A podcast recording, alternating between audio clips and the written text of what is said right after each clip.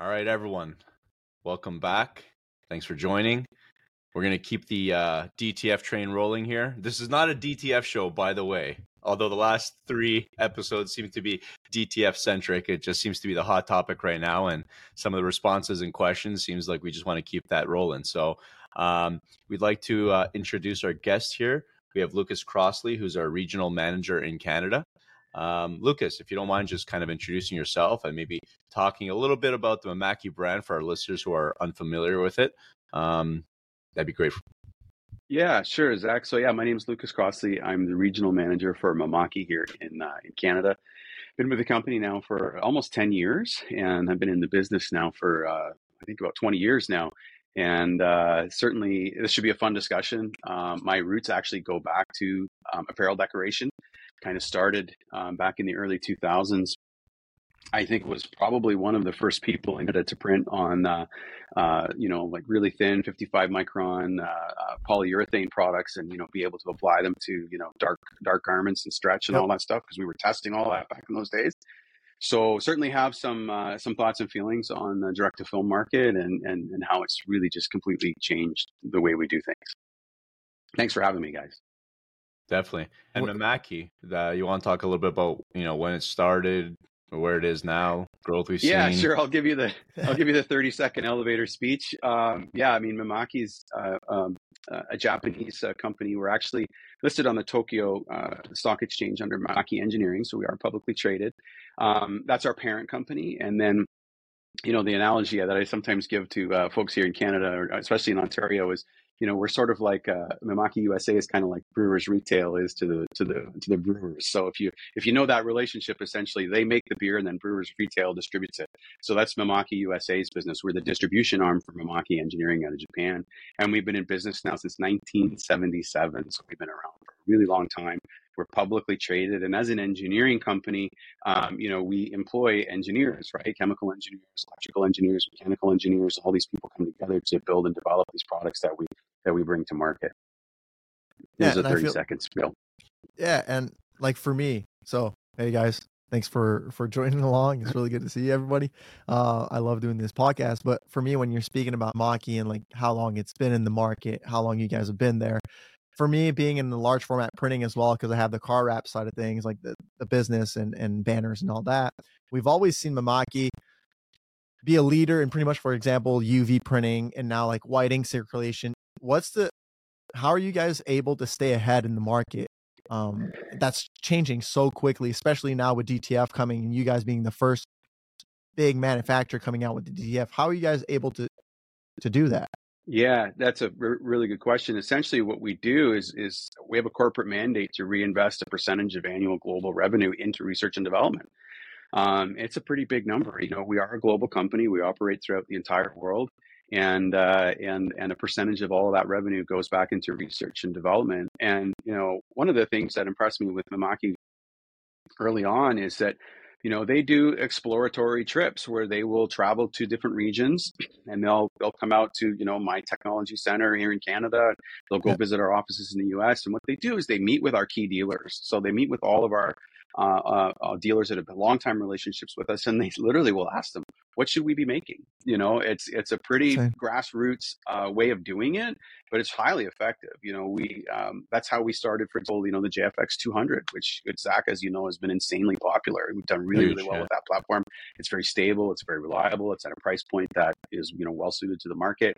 And it's literally simply just by asking our dealers, "Hey, what what do you see? What do we need?" You know, and then yeah. you have your more aggressive dealers like RB Digital. We were pounding on the Mimaki door like three years ago, saying like, "Hey, there's something going on here.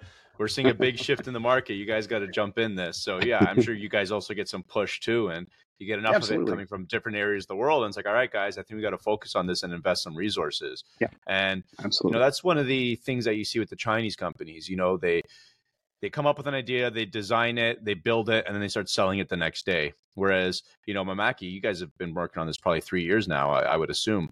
Um, that's when we kind of started, you know, pushing it around with you guys and saying, hey, take a look at this tech. Um, but uh, I, I think that's it's the the approach that Mimaki takes to really you know take a platform. I mean, it's very similar to the CJV in a sense where you got the, yeah. the frame and, and, whatnot. So you, you don't have to waste Absolutely. any time on that. It's just like, hey, let's look at some Ewing sets. Let's look at adding some technologies. Let's take a look at what people are struggling with the Chinese machines um, and how right. to kind of fix that, and then field test them you know so people are always like you know brother japan uh epson japan uh, Mimaki Japan, you got all these Japanese players, and everyone's like, where are they? It's because they don't want to tarnish the brand and put something out. They can, they can get it out probably in a month or two, but you guys take the time, put in some big accounts, R and D it, and really put it through its paces before taking it to market. So you give the dealers like ourselves and also our end customers, you know, a seamless integration process. You know, it's it's been amazing to see how easy it's been to implement the technology. Um, and uh, I think that's a testament to the R and D uh, that that Mimaki does as a company.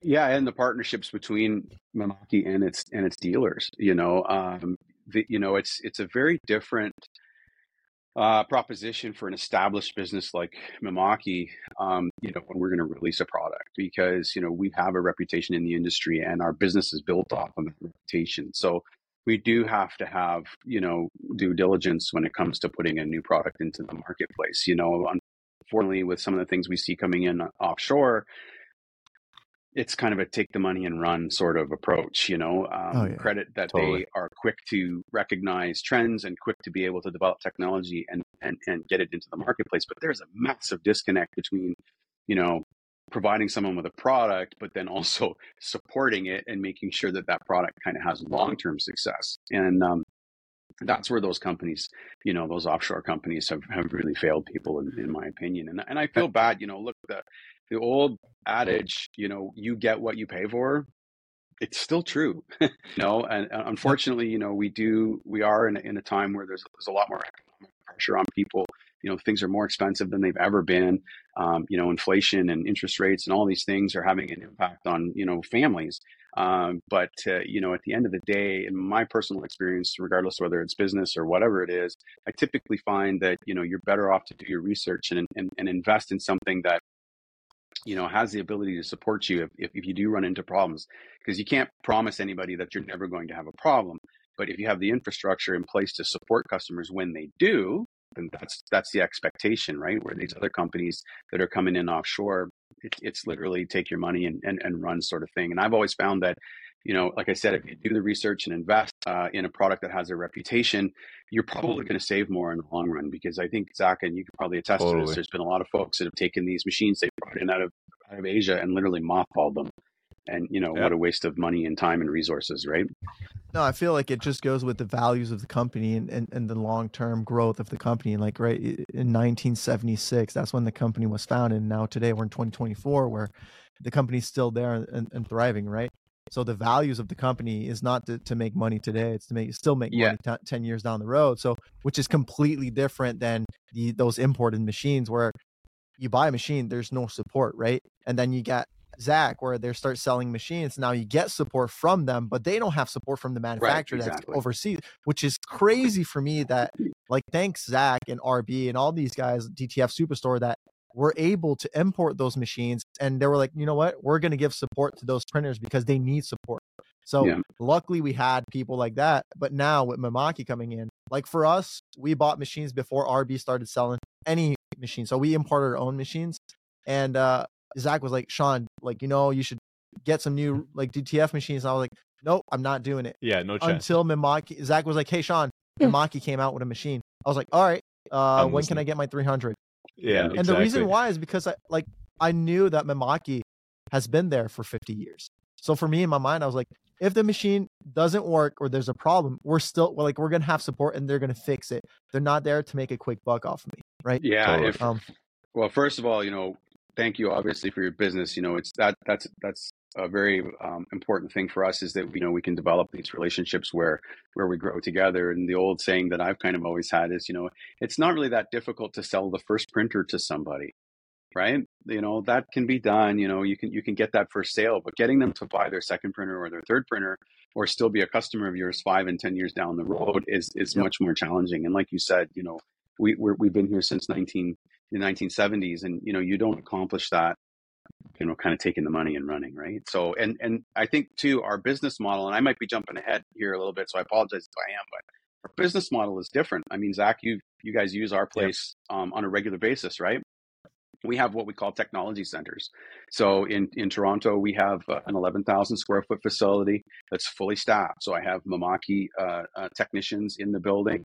I have a service manager in the building. I have channel sales reps and I have a print solution specialist. And then I also have somebody to help, you know, um, uh, uh, you know, Zach and his team, you know, when they print their POs in and all this kind of stuff. So, but the biggest advantage to having this is we have all the machines in the building and we have the technical people there to bring you in you know, do your print samples for you, educate you on the machine and how it works and what you need to know about it. And then not only that, but the classroom we have upstairs we use for training for um, for Zach's technicians, for example. So they come in, they get a full PowerPoint overview of of the hardware that they're working on, and then they go downstairs with our with our um, technicians, and they they grab a screwdriver and start taking stuff apart. You know, so you know it's a big investment for. I mean, you know, you know, if you're paying rent in Toronto, you know what I mean, yeah, right? Eleven thousand square foot, it's not cheap. You know, no. and then I'm fully staffed, right? So you know, it's a it's a significant investment for our company. However, um, and it's unique. Not everybody does this. There's some pretty big manufacturers no. that don't have what we have. They and, rely on the uh, dealers uh, at, at, times. They rely on the dealers, expense. which is yeah, yeah, which is fine, which is yep. fine. But you know, um, we just feel like our approach is a little bit more kind of hand in hand. And it's worked really well for us since we've opened up. Yeah, there's there's two points that you had kind of uh, touched on. Uh, one of them was was talking about you know getting people to buy their you know second or third machines a challenge, and we've seen I'm I'm very active in a lot of the Facebook groups, and you know guys that started with the Chinese, they brought in the first Mimaki, and some of them are up to like two, three, four, five machines. Um, I mean, talking to some of the dealers in the states, they got guys who are ready to buy like six units, right? So I mean, it's a testament to that. The technology Crazy. is tried and true. I mean, Lucas, like when we brought these in, I'm like all right, Lucas, I'm selling a lot of these. We're gonna be good, right? You're like, we're gonna be good. I'm like, you're sure gonna be good because I haven't been good for three years. Like, I'm telling you, we're gonna be good. And it was, yeah. and in the beginning, I was like, I was like, okay, well, we're we're not gonna put in a ton of them. Let's kind of, and we put them in. And I talked to Tex. I'm like, any problems? Like, no, we're good. I'm like, okay. Week later, any problems? No. And I'm calling up the customers. We're good. Yeah, we're good. Why, why are you so concerned? I'm like, I'm just checking. I'm just checking. you know, I've had nightmares with the other ones. Yeah exactly that's what it comes down to. And and the second point that i want to touch on before we jump into more of the specifics of the txf you're talking about price point. Now yes the machine is more expensive than if you import it from mm. china. However i'm talking a chinese printer. However for dealers established dealers who are selling the chinese machines as you know, you have to bake in a very healthy margin to continue to support it, right? We're not Absolutely. doing hit hit hit and runs here. We want to make sure you're yeah. successful, so we have to bake in a margin. That being said, Lucas, when we look at what we were selling our Chinese machine for, and then the Mimaki, it was the same. We literally our our two head machine, which was the same speed as the single head TXF, more or less, we were selling for the same price, and our four head, which is essentially the same speed more or less as a two head, uh, was in line. So there luckily wasn't sticker shock. Um, we thought that it would probably come in at a much higher price point, but you guys did a very good job in keeping it competitive in the market, um, and I think that's why it's been one of the reasons why it's been received so quickly. So, um, so yeah. That being said, TXF. Let's jump into that. As we know, that's that's the model that everyone's running right now. Um, you know, what were some of the main goals that Mimaki tried to achieve with their TXF series? Yeah, I mean, I think the main one is one we've been sort of talking about, you know, since we got on the call, and that's just the reliability in the way you're printing. Mm-hmm. Um, mm-hmm. You know, whenever you jet white ink, um, there are some challenges associated with that. And, you know, white ink is something that Mimaki has been involved with for a very long time on our EcoSolvent machines, on our UV machines. Uh, you know, we've been doing this for a lot of years.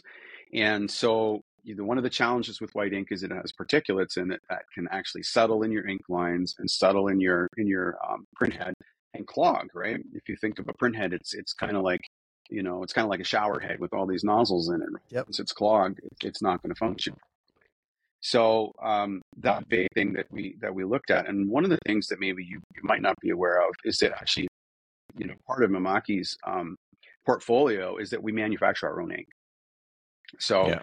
uh, and that's that's really key because we, we have really significant quality control over the way we make the ink.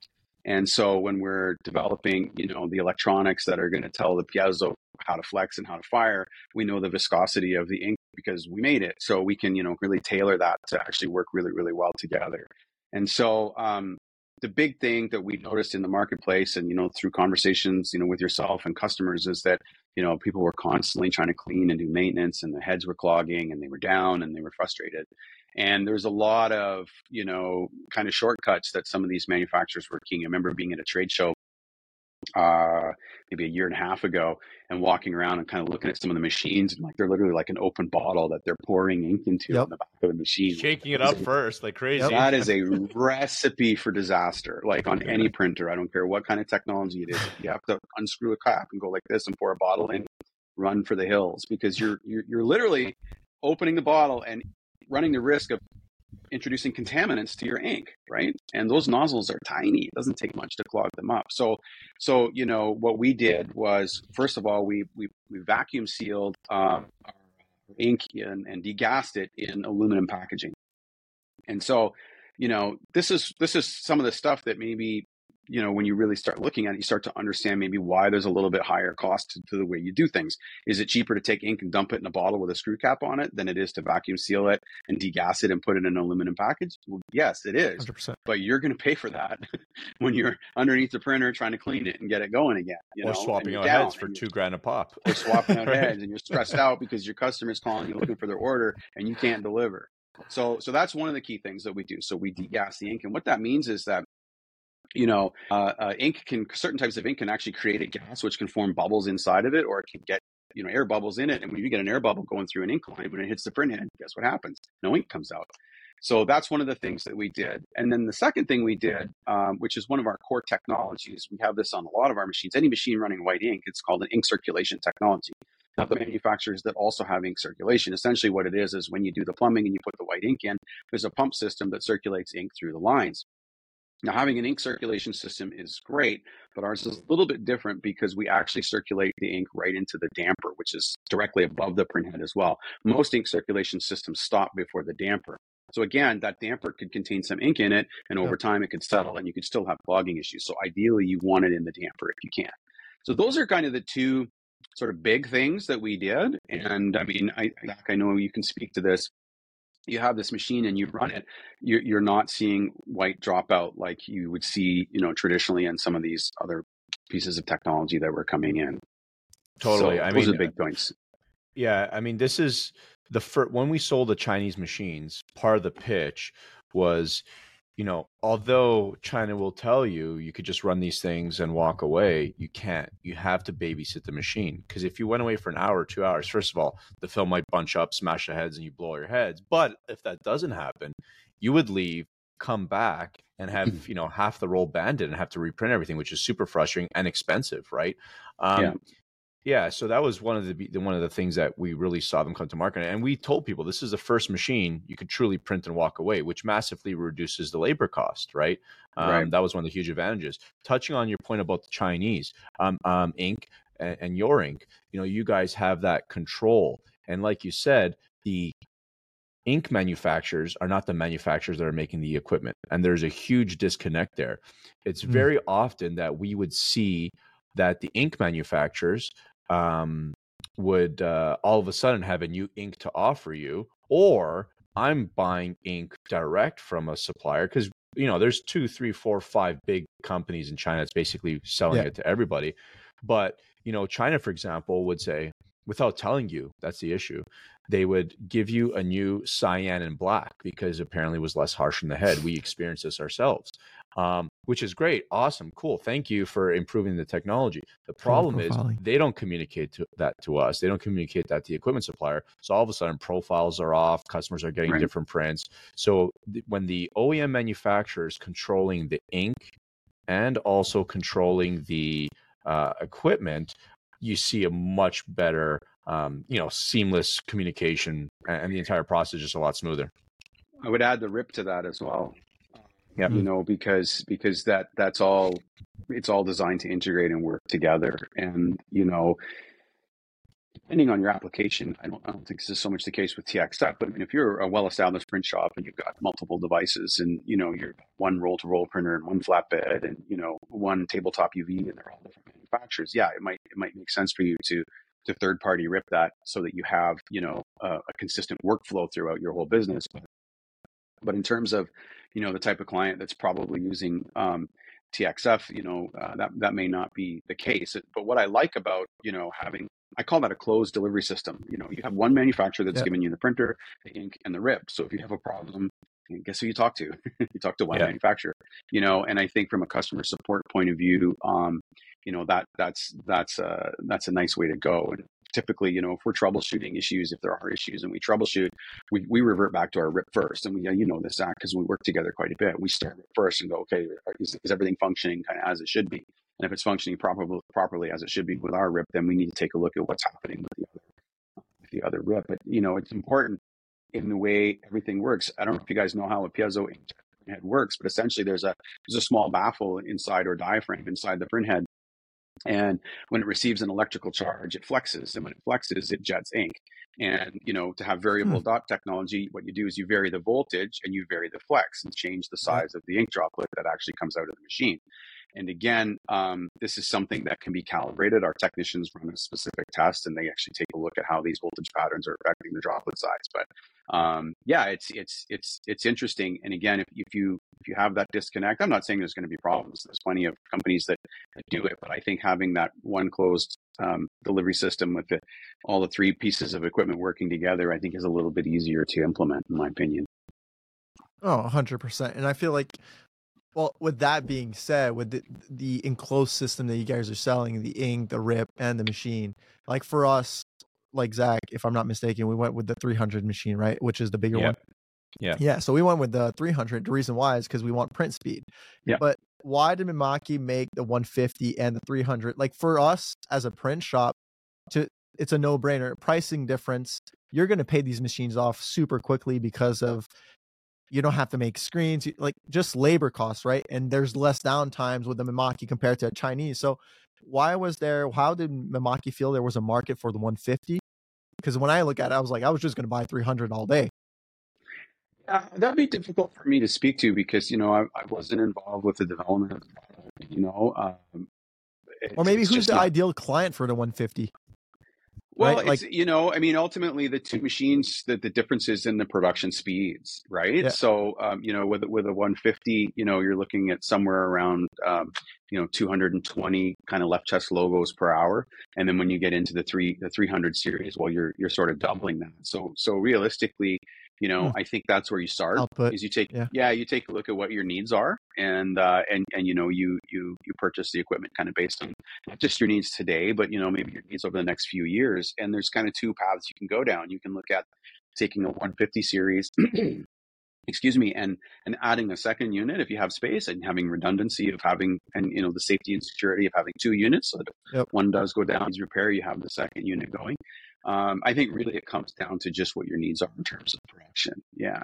essentially the way it works is that you know with the with the with the 150 series, you know we're sharing um, some of those ink channels for not just the, the, the CMYK but also the white. And then in yep. the 300 series, we have one printhead there dedicated specifically for the ink. So that's really the difference between the two. Yeah, I mean, yeah. I've seen the types of customers are buying the 150 um, obviously there's a couple uh, variables that come into play one is price point you know um, mm-hmm. it's not a huge price difference to get three times the speed but that's one of them i mean if some people are buying their first machine it's a new business they're not sure about the volumes that they're going to have oh, um, sure. you know people for example who are not let's say you're an embroidery shop and you just you know you've been outsourcing your screen printing you're outsourcing your dtg or your dtf you're like i just want to do a little bit and we'll see how it goes and i'll add later on yep. i mean yep. if you've outgrown that machine you're making money who cares if you got to buy a second one or upgrade whatever the case is or if oh, you're oh, sure. you know uh, someone who just sells t-shirts on etsy you know or amazon you're not someone who's printing thousands of shirts for the corporate space, right? Um, so we've definitely seen, and we see that in other platforms too, like, you know, with the brother, we have the GTX Pro, we got the GTX Pro B, the GTX 600, and you kind of, and that's the dealer's responsibility to qualify. Like when someone comes to me, I don't just say, you want to go with the TXF 300. I say, okay, tell me about your business. What are your goals? What do you think your volume is going to be now? What do you think it's going to be in six months, a year, two years from now? And then from there, I can give an educated, um, you know, recommendation as to the right type of technology. It's not about always go with the biggest machine. You know, we, no, we see it's that not that always in- being like be like Sean and, and, and want to buy the best no, and the biggest yeah, one, right? Yeah, I, I guess that's just my. I, I guess that's where Sean my thing. question. Yeah, I guess that's where my question was was heading at first because we're always like, okay, can we buy the LTS? Can we? We always want to get the biggest, baddest machine because we know we're gonna outfill that like Right. production. But yeah. uh, no, for sure, it makes sense now, and especially I think answering to the market that had Chinese machine too at first. If you go with a two head or if you go with a four head of like the Chinese, now you get comparable where you have the the one head or the two head Mimaki, right? Yeah, So- it's really it's I think it's really about just vertical integration, you Yeah. know, kind of uh trying to be able to have some different offerings there that that you know kind of with um, customers different needs, you know, and and the way they grow their businesses, yeah. yeah. That's smart. touching on speed, Lucas, because this is something that my customers are always really confused about. So I figured it'd be a good thing for you to touch on. People are like, okay, well, if I can do X amount with the TXF 150, if I put two heads, it's supposed to be double. Why is it not double? Because with the Chinese machines, if I have one white and one CMYK head, and then I get two more, I double the speed, right? So can you explain why you get three times the speed? This might be a tricky one for you. It's a little technical. Three Yeah, times the yeah, speed instead of double. Yeah, this this would actually be one that yeah I would probably have to defer to somebody else. I hadn't actually considered that, but but I, I think it, it's probably got to do um, uh, with pass counts. Uh, so so when you're when you're printing, your print head moves from from left to right. That's what we call the scan direction, and then your media feed moves forward. We call this the feed direction. So you know in in some of these machines, when you when you change the um, the way the nozzles are configured, essentially you've got you've got a whole head of eight you've got eight nozzles or sorry eight uh, channels, now dedicated to white instead of four right? So um, i think it just has to do with probably needing less pass counts uh, to produce the same resolution but uh, i'm not 100% sure on that so don't even me. for me so from what i remember because i remember i asked kevin and i think kevin asked one of the technicians and to my understanding and i might like you not be 100% accurate because it's getting a little technical but from my understanding with the single printhead machine not all the channels are being used so i think there's Uh, some channels that are are are not being used so it's like let's say it's like you're using one and a half of the head and then you add a second one you're using one and a half well then there's your other half a head which makes up three times Yep. the speed I, I, it might be a little bit more technical, so maybe you have to look into that at some well, point. Well, I I think like you say, what what you're doing here is so I'm just kind of looking at a document here while we're talking. So you know, it's it's an eight channel eight channel print head, which we know, right? And so we have we have black, cyan, white, yellow, white, white, magenta, and white in the TXF uh, one 150. And then we, when we switch to the 300, you know, we've got a we've got a it's completely dedicated to just um, just the white ink. So what we're doing is we're doubling up on our cyan, magenta, yellow, and black because now we have two channels for each of those colors. Definitely. Make sense? And that's Yep. Yeah. definitely. This is just a testament to our users who think that anything here is scripted. Nothing's here scripted. We're on the fly here. All right. Um, okay, so let's. We talked about some of the features. Uh, another really exciting feature that um, some of my clients have been interested, especially the sports apparel decorators, is a variable data function technology that you guys have. Yeah. Can you touch a little bit on that? To my understanding, it's not new. You guys have had that with the printed vinyl, so it's easy to implement into DTF, I think. But do you mind just touching a little bit on that? I can explain what it is. Um, I haven't actually had a chance to play with it myself, uh, you know, and this this would have been a great a great um, event to maybe have Victoria, like who's our who's our product specialist, on to talk about this because the product specialists have the advantage of actually, you know, they they get to go in and run these machines day in and day out. I've used the machine and made some stuff for myself just for fun to see what it's like. Um, and for my kids and stuff like that, but uh, I haven't variable data. But essentially, what variable data is what you do is when your design software, you make your design and then um, you use a, a custom spot color uh, uh, shape like a box or a rectangle, Yeah. and you name that spot color uh, to correspond with an Excel spreadsheet. Uh, And it sounds a little convoluted, but essentially what happens is then you populate that Excel spreadsheet with could be text or could even be images, and then you merge the two together. And so what it does is, let's say we had a, a shirt for for Sean, Zach, and, and Lucas. Well, we have one design file, but in the center we have one box that says, you know, could be customer name, for example, as a spot color, and then a column in our spreadsheet says customer name. and uh, we merge them together, and it'll just put Smart. it'll create the three documents for us essentially. So if you're doing you know sporting teams, this is a great example of uh, that So type of an give- application. So you give the Excel spreadsheet to your client. I- I'm talking as a printer, right? So you give the Excel spreadsheet to your client for school, whatever sports team, and they can fill it out. They can send back that back to you, and then you can just print it Yeah, out. and then they Yeah. can be responsible for the spelling for the mistakes. misprints. I knew. That's crazy. That's Yes, imagine exactly. you don't- let's say you're doing a whole league, right? You don't have to sit there and create a file and, like Lucas said, Oh, proofread every single one. I mean, I know when I printed, I made that mistake. I mean, you're just typing it in, but it's so many names. Eventually, you're gonna you're gonna Yeah. find a problem oh, somewhere. Oh, copy Yeah, and yeah. paste. You copy and paste one letter wrong. Like there's there's so many ways to, to make mistakes. This is super. When are we getting our machine, Zach? Lucas, when are we getting our machine? Yeah, exactly. Oh But man, Costa, just keep- you should have some more. That, that Should I- Lucas passes it on to the next guy. When are we getting the machine? Yeah, I mean, some I more mean, this month. Yeah, Yeah, yeah, we sold a bunch at the Toronto Imprint Show. I mean, it was I, I don't know how many exactly, but probably at least four or five. Um, yeah, That's a great. ton of That's a good interest. show. So That's a nice, Yeah, side, nice, exactly. nice yeah. show. Side note, going. how's the show? I didn't get to make it. How's the show? excellent. Yeah, yeah, we did Yeah. our uh, forty thousand uh, dollar RB Digital Giveaway? screen print package giveaway. You know, we had all our suppliers, M&R being the main supplier. Um, it was won by Merch Co. Which is Oh. a shop in Toronto. Oh, he actually bought the floor model Mimaki DTF. Oh, No wow. way. So Awesome. he couldn't wait. Sean's look at Sean's face. Like, no way, that was an option. Well, don't worry, Sean. Yours is coming in two weeks. Okay.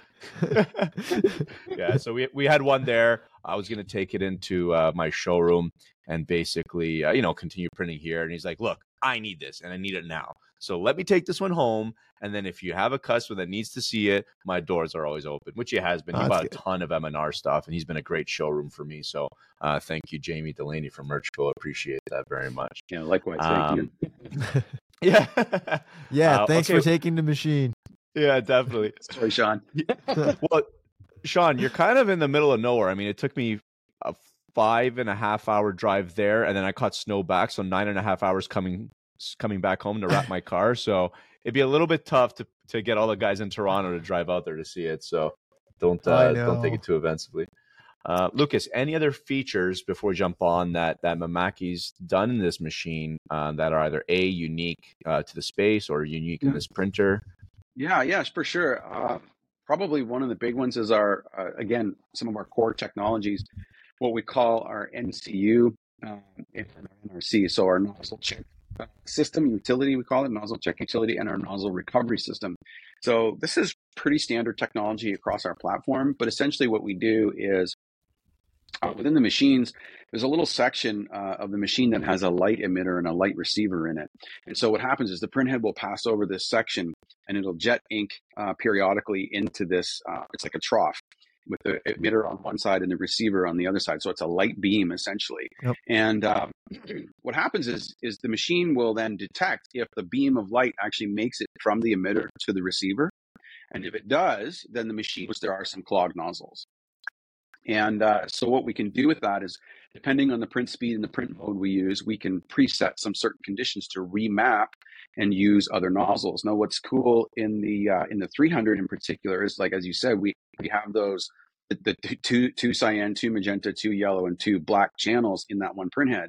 So if channel one was missing, you know, a couple of nozzles, we could just substitute with the nozzles from the other channel and continue to print. So what you So would do is, in fact, While it's printing, it, it's yeah, yeah, it's, it's, done. It's done. It's done while it's printing. So It's in crazy, fact, what's yeah. happening is you're kind of negating the old way of doing it. With other printers that I used to work on, like, and you touched on this earlier, Zach, you know, you press print, you go, you answer the phone, you do some emails, whatever, you come back It's less and you see banding in your print, you're like, oh crap. So then you stop and then you do a test print to check your nozzle condition, realize you have clog, realize you have clogged nozzles, probably do a manual cleaning before you do your automated cleanings, uh, and then try to do a test print again and resolve. So what this does is it is it eliminates that in specific print modes and specific uh, print speeds. And I don't remember exactly what those are for this machine. There are some conditions, and then depending on the printer model, because this is across the range Yeah. of Mimaki products, um, those conditions will be different depending on the print head and the number of nozzles and the configuration, whether like they're staggered or in line or whatever. So, but it's a very cool technology piece that um, that we have had for a long time. Nozzle check and nozzle recovery is something we've been doing for for a long time, and it basically it's just meant to increase the uptime and uh, and Yeah, minimize less your downtime. downtime and interruptions essentially. So See, I, Yeah, I didn't and know all this, so Yeah, now I'm you- just you- more excited. oh, Well, you just go. trust me when I sell you something. I say, Sean, you need this, and you're like, all right. You make I my know. Whereas some I know. customers, they're like, okay, give me the 900 reasons why I should buy this. Well, next time, next time I'm gonna have to reread the pamphlet and be like, "Hey, Zach, what's the feature on this? Like, why am I buying this machine? You told me it was Yeah. good. Like, what? Like, this is insane. The variable data NCU mm-hmm. or NRF, that's great. There's just less downtime for your operators, so they can That's just the run more point. shirt. Yeah, so he can set the the whole point. computer, update more jobs, send more jobs to the printer, cut more sheet. Yeah. That's insane. Like, Yeah, yeah, Yeah. it's- it's That's- a that's a really, big selling cool point. feature. I mean, one of the biggest selling points, and this is part of that technology they're talking about, Sean, is that traditionally you would need to be in a temperature and humidity controlled environment. Yeah. You know, it, the other Chinese machines don't have this technology. So if it's not in the perfect space, you're going to get a lot of banding. So we uh, we sell, and we still do. I mean, obviously, you don't want to put the the Mimaki uh, in the desert, right? I mean, the the better. No. It's just going to do less cleaning. So it still should be in a temperature and humidity controlled environment. Like we sell Yeah. these really nice uh, Ikeuchi um, uh, dry humidification systems. These misters are amazing. I used to run them at my print shop, um, and uh, it's a it's an excellent piece of technology. But if you don't have that with the Chinese machines, game over. Whereas the Mimaki, so even at the trade show that we were just at, right? The Mimaki, we just had that thing printing all day long. No temperature, no humidification control, no mister, and all the other Chinese machines, they're kind of just chilling there, right? And then someone's like, "Oh, I want to see a print." They're like, "No problem, flush, flush, flush, flush." Okay, we're ready to go. Or Yeah. they had all these misters around it. You know, they're trying to do everything they can. Whereas the Mimaki, that's part of my pitch. I say, look, it doesn't have to be in the perfect environment. If you have a print shop, you could put it out in the open with the rest of your equipment. You don't have to put it in a little office with tons of misters. Obviously, if you can put it in a cleaner environment, Lucas look at me like, well, there's a lot of lint flying around, Zach, so it probably shouldn't be next to your auto. But some shops they don't have a choice, you know? It's yeah, hot or it's cold. Um, it can't get too hot. And Lucas, this is actually we had one client, you know, it was like his environment was 37 degrees. And he's like, Hey man, the machine's not printing in this environment. And I'm like, Well, there's reasons for that. Lucas, you can touch on that. But Yeah, first of all, no one should be in that environment, number one. No. But number two, there's a reason why. Mimaki has actually built in technology, which Lucas will touch on, as to why they're not letting you print at that temperature. Yeah, yeah. We we actually have a specification. It's pr- it's a pretty standard specification, but relative humidity and temperature, and then a range at, at which the machine should be in. Um, and you can find those like if you go to our website at MimakiUSA.com and you're you know you're reading about a specific product. If you scroll down to the bottom of the page and you look at the specifications, you'll see that it's also in your literature when you purchase your machine. Uh, there's several reasons why um, you know humidity and environment are important, and it can relate to everything from profiling to you know um, just making sure we're not uh, uh, uh, creating more challenges for the printer than we need. For example, like a really high uh, humidity, a really low humidity level, depending on the type of substrate you're running across the platen and what the platen's made from. You Yeah. could actually create static as the uh, as the substrate. It's friction, right? So as it moves across the platen, it could generate static. Now, if it's generating static and the print head's going like this back and forth across the top, That's those inklets are like we're talking microns, right? They're insanely small and insanely lightweight. So a little bit of a static discharge will will cause a, cause a number of things to happen. It could cause the ink droplet to uh, land erratically in the wrong place. It could cause the ink to pool on the bottom of the printhead and then just drip suddenly onto the surface. Like there's a lot of potential print quality issues that can arise from uh, poorly controlled environments. So you really should uh, pay attention to those specifications and do your best to make sure that the printer's in a suitable environment. Yeah, one. Um, I mean, when when this cust when this issue happened, um, you know, uh, our service manager, Lucas' service, Mark Noden, shout out Mark, he's a awesome service manager. Uh, he actually He's said that when you go that high, like 36, 37, you're actually the, the viscosity of the ink can change. So you don't yeah. want to jet that through the head because that's going to cause you head problems. Whereas the Chinese machines, you could print that thing in the oven, you're just going to blow the head. You know what I mean? yeah. So um, that's that's what I was told, and I thought that that was pretty awesome that I had that built-in technology. And Yeah. I mean, as as a shop owner, like we've it's been what how 14 years we've been doing large format, and every distributor has told us like humidity, control your temperature, control that. And when you start, you're like, yeah, okay, yeah, my temperature's good. Uh, I think I'm fine because you're small. You don't have that much cash flow, right? So you don't think about these things. But the investment, once you do it and you see the change of like the quality that you print, especially with like like large format, And not Yeah. just that, but your vinyl that you're printing on, the temperature to where it's controlled, you get Yep. so much better quality. Um, so for us, like that's one of the things I wish we would have done sooner. Now, like the whole shop is controlled, humidity, temperature, so it's heated during like winter. Everything is controlled. Um, Yeah, it, but just making that a- change, it's massive. Yeah, yeah, it's uh, well said, Sean, and it can impact your colors too, your profiling. You Yep. know, um, if you're really color, color critical and you're doing, you know, um, Coke red, TD, TD green, you know, whatever, and you have to hit these colors, um, Yep. you know, not only having and creating print profiles is important, but you, you you may need to check them throughout the year as humidity levels, you know, really change. So, um, yeah, it, it's it's actually really really important to have a suitable environment for the for the device for sure. Yeah, just controlling your environment so you control your variable, right? With screen Yeah. printing, there's so many variables, same thing. You want to control as much as you can. But like with all these amazing things that a machine does, why isn't Mimaki like why didn't Mimaki opt not to make any film, powder, or like even the shaker? Why is that not in Mimaki's head or or why is it not out yet? Like what's the, the reason behind that? Uh, you know, I not part of the engineering group that creates the Yeah. products and puts them to market, so I I can't really answer that question definitively. Um, but I mean, just as someone who's been involved in business for a long time, you know, I would say that in a lot of cases, people stick to what they're good at. Um, and uh, you know, there's there's we're good ink printers and and you know the software and the ink that that drives them. So you know, to to try to then go and manufacture film and do that, I, I just don't know if that's within something that we would want to take Oh, on. it I, make- I'm I'm, I'm speaking I'm speaking just my own, not on behalf of Yeah. the company because I really don't know, but just my own my own sense on it. Yeah, that's no, what it, I would it, say. it makes complete sense, and I, Yeah. I think it goes back to like what we talked earlier, where like the quality that the machines are coming out, and and like the downtime we're, we're able to have is because you guys are so focused with the R and D and everything on the machines, on the printers, and just focusing on that, I think is is the goal for Maki, and it, it makes sense. Like the shaker is a pretty simple thing to to build, and why wouldn't Maki spend money engineering making something that it's it's it's like it's running right? It works. The film, like, Yeah. if you have a good film, it works. The powder, it works. Um, Yeah. and everything that's not working is the printer right now. So now having that solved, I guess you get the right solution. So yeah, no, it makes sense. Sure, Yeah. and and I think obviously, I mean, if if you know, uh, as you know, the Japanese technology is always going to be more expensive than the Chinese. If they did opt to go with the Japanese shaker, which who knows, they might do in three, six, nine, 12 months. I mean, if they see that these Chinese machines are going to be giving them headaches, um, you know, which they have been pretty stable, uh, it's going to be a lot more expensive. And again, it just uh, increases the, the barrier entry for the average person. And touching on the Oh, film, sure. Sean, you know, like how many different whites have you tested in in the course of your screen printing career? I mean, and you're constantly changing them and trying new things. The same things with film. Some people want a cold peel, some people want a hot peel, some people want single sided, some people want double sided, some people want a uh, you know instant hot peel. It's there's just so many, or some people want a matte finish, some people want a gloss finish. So for Mimaki to like try and cover everyone's bases, we're going to make 20 doesn't films. You know what I mean? So No, that's another challenge. And uh, you know, Mhm. powder's powder. I've never I've tried a bunch of different powders. There's some that are like the They all really, really cheap stuff doesn't work, but for the most part, as long as it's decent, you're not cheaping on the powder, seems to be getting uh, you know, pretty decent results. So um so Lucas, all right. We got a question for you.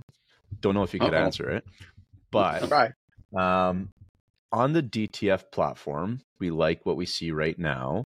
Is there anything that you guys are currently working on or already have announced that you guys are going to be putting into the system? Like Sean and I have some ideas of things that we think could be cool. Like when I was pitching it to him, he's like, does it have this, this, this? Yeah.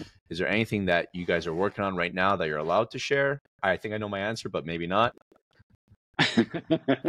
uh, yeah, to, to be honest, I, I, I, I actually, to be honest, no, I, I don't know. You know, um, we, we, we tend to find out when, uh, you know, when the engineering group is uh, closer to, uh, you know, to bringing stuff to, to market. As you know, these are both pretty new products, really.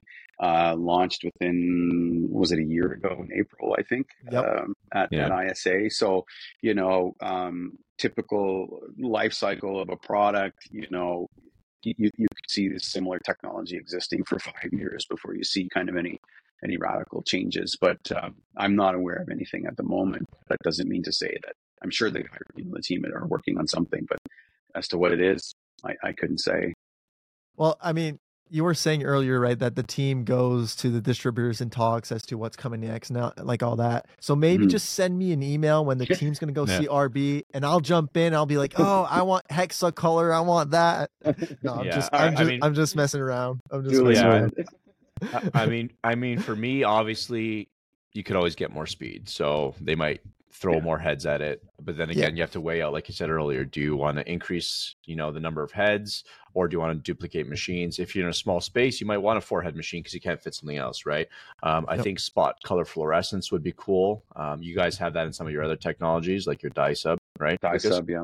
Yeah, Yeah, so yeah, we could be a do cool in, in our dye sublim- uh, sublimation applications. Yes, we have Yeah. some really unique Well- things. Yeah, That's interesting. Or also, you know, bulk bulk tanks would be cool with obviously still a degassing system, which you also have in some of your models. So Yep. you guys have all the stuff you need to continually checking off our our checklist. You guys have the tech, so maybe that's will be in the version two of the Mimaki TXF it's series. exciting. Fingers crossed. yeah, Um, okay, I mean, obviously, I think that uh, we've seen that the industry is intrigued and they like the Mimaki TXF, whether they're listening to our podcast or watching some YouTube videos. Um, or just you know seeing other shops posting on Instagram or the Facebook forums. It seems to be one of the really trending uh, brands out there right now in the space. Um, but let's say some of our users want to come and get hands-on experience with it. You know, play with the machines. Um, you know, peel it themselves. Maybe bring some files. What would you recommend is the best option or options for yeah, them? yeah. Uh, uh, great, great question. I mean, as I said earlier, um, the way we handle the business in North America is it's divided into regions, uh, both in Canada and the United States, and throughout other parts of the world as well. So, depending on where you are, uh, the best thing to do would be to go to our website and um, find the different technology centers, and then reach out to those places to ask if you can come in for a product demo. Uh, so, you know, for, for my team here, um, we're in uh, in the, the Greater Toronto area in Ontario. Uh, for those of you who are in the GTA, we're at um, Highway 7 and um, Creditstone is where our location is. Um, you know, you can reach out to your dealer and just let them know, hey, I, I want to check out the, the TFX. I want to see it print. I want to print some stuff for myself and take it home and heat, tr- heat transfer it. We also have some samples available right in the, shop that we can give you as well. So you can go home and take your heat press and make a few things and wash it and wear it and step on it and do whatever you got to do it uh, to, to, to, to, to just kind of see how easy it is to use. Um, so that's what I would do is you go to MimakiUSA.com and then if you go to, I think it's about, you'll find kind of all the different locations or contact I'll put us the links. Oh, I'll put the links. Yeah, I'll put the links in the and then- description of and then we YouTube can. Yeah, and we can set up a, a proper demonstration. The way we like to do it in Canada is if we're doing a demonstration, um, we like to partner with the dealer. So we partner up with Zach here in this, and um, there's that little form we like you to complete, so we understand what you want to see, get our artwork and things like that ahead of time, so that when you come in, have a coffee with us, and see the thing go, um, you know, it's it's a nice and smooth process, and we don't take any more of your time than you need. So if you want to book one, um, reach out to Zach, and we'll set it up for you. And now you have all the language, right? Like, oh, okay, so yeah, this is the one Yeah. that does the NCU Yeah. and NRS Yeah, yeah. and very, yeah, exactly. So since Yeah. you listen to the podcast, now you can ask the good questions. Educated buyer, you know. Yeah, exactly. Yeah, I mean, go ahead, go ahead, go ahead, Zach. Yeah, I was gonna say Sean and I are actually flying down to uh, Long Beach. Um, Yep. You know, Oh, he's going to see what's new tech. I'm going to be there, obviously representing RB Digital uh, with some of my uh, staff and my partner. Um, what do you mean? So I know You're that's going a- as InkPod. no, Inkpod's not paying for my flight, buddy. um, so yeah, so that'll be a uh, a great place as well. I I know at Printing United there was tons of Mimaki dealers, so I think that's going to be a cool Yeah. spot. Um, also, sure. there's that uh, DTF Expo that uh, we had kind of touched on in our last podcast with Andy from DTF Superstore. So that's February 22nd to 23rd. Sorry, Yeah. 23rd to 24th. Um, so yeah, it seems like that's another really good spot to kind of see what's going on in the space. Yeah, and I think uh, I could be wrong, but I think ISA is coming up in uh, April in Florida as well, which will Yeah, be a big, yeah. uh, big, big event for us. And you know, Mimaki has an amazing presence at you know those in ISA, SGIA, those big events. You know, we're got a really good presence there, and it's a good opportunity to come in and, and speak with the the um, the, the segment specialists um, as well. You know, because they they can talk at a much better knowledge level than I can on the technical side of things. Very cool. Amazing. Awesome. Amazing. Well, uh, again, thanks for coming on and, and talking talking shop, talking print machines, talking Yeah. whatever. Like we we like to talk about business and everything, right? Uh, so thank you for taking the time to jump in the podcast. Now, Zach, you know what? Last week I was slacking on what we weren't on Apple Music and Amazon, but now we're That's everywhere. true. So That's true. Spotify, YouTube, Apple Music, Amazon Music. So everywhere, you know where to find us. Inkpod Podcast. Thanks everybody for joining, and uh, catch you I'm- next week. I'm leveling up here too. I just got a mic. Uh, Lee Yep. Stewart picked it out for me. He also recommended some. I haven't figured out how to use these yet, so I'm running a Surface Pro for all this. So I got to give There's RB a- a, call and see if we there's get a, a PC. power- Power don't know. button. I, And I have no idea. Tell, so them, tell them to I- get you a Mac. yeah, exactly. Yeah. There we go. Does- doesn't run. Does the Macs actually? Quick little thing before you take off. Do Macs run on the Mimakis? Uh, you can run. Uh, you can, well, you what you can do is on a Mac you can run Windows. Oh, Yeah, here we go. So no. and parallel. The answer is no. Uh, yeah, I'm honestly I'm not 100 percent sure on that. Most people, most Yeah. people, do stuff Most Windows. no. That's why we Yeah, stick people to who do the PC kind of stuff that I do, Mac is really really key. Oh, that. we Oh, run I- Mac here. Yeah. Yeah. Yeah, yeah, Yeah. Cool. yeah, for sure. Well, again, thank All you right. very much, Lucas. Uh, Thank you so much for having me, guys. tuning in. Really appreciate We're it. looking forward to having everyone here next week. Take care. See you. Awesome. Take Ciao. care, guys. Bye now.